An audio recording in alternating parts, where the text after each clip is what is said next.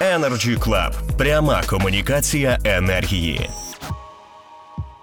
Слово має Олег Кардишев, керівник відділу маркетингу промислового призначення НВКГ Зоря Машпроект. Прошу, пане Олег.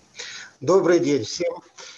Э, Заря Маш проект э, предлагает э, свои варианты создания маневровых мощностей. Необходимо сказать, что с стационарной базовой энергетики у нас уже есть довольно большой опыт и в странах бывшего СНГ, и в, на Ближнем Востоке, в частности, работают наши газотурбинные установки мощностью 16-25 мегаватт. В чем мы видим целесообразность и преимущество применения нашей техники в энергетике Украины? Ну, как уже говорилось, зеленая энергетика – это ну, хорошее, очень перспективное развитие. Однако, как говорили, есть все-таки какая-то неспрогнозированность и зависимость от, от погодных условий. Отсутствие ветра, допустим, отсутствие солнца.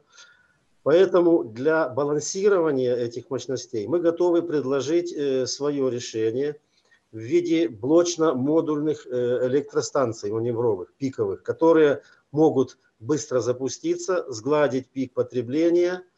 Если потребление снижается, мы можем остановиться, можем продолжать работу на подзарядку накопителей.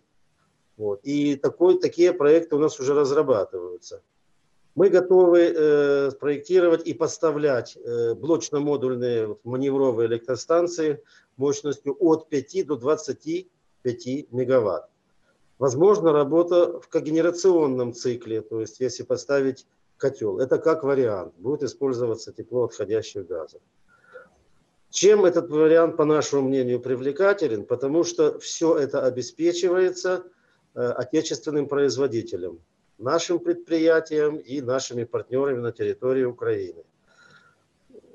Затраты на капитальное строительство в таком случае ну, минимальны, потому что блочная станция приходит в заводской готовности, быстро модули собираются, и электростанция готовы к работе.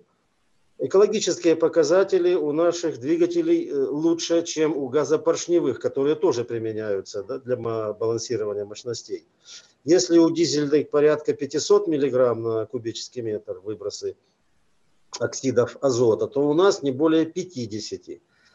И расход масла также значительно ниже у нас. Кроме того, есть сейчас перспективное очень направление, это работа двигателей и транспортировка э, газа с содержанием водорода. И насколько нам известно, вот за рубежом, в Европе есть такие проекты, которые до 1935 года э, планируют перевести работу двигателей на чистый водород, на стопроцентный водород.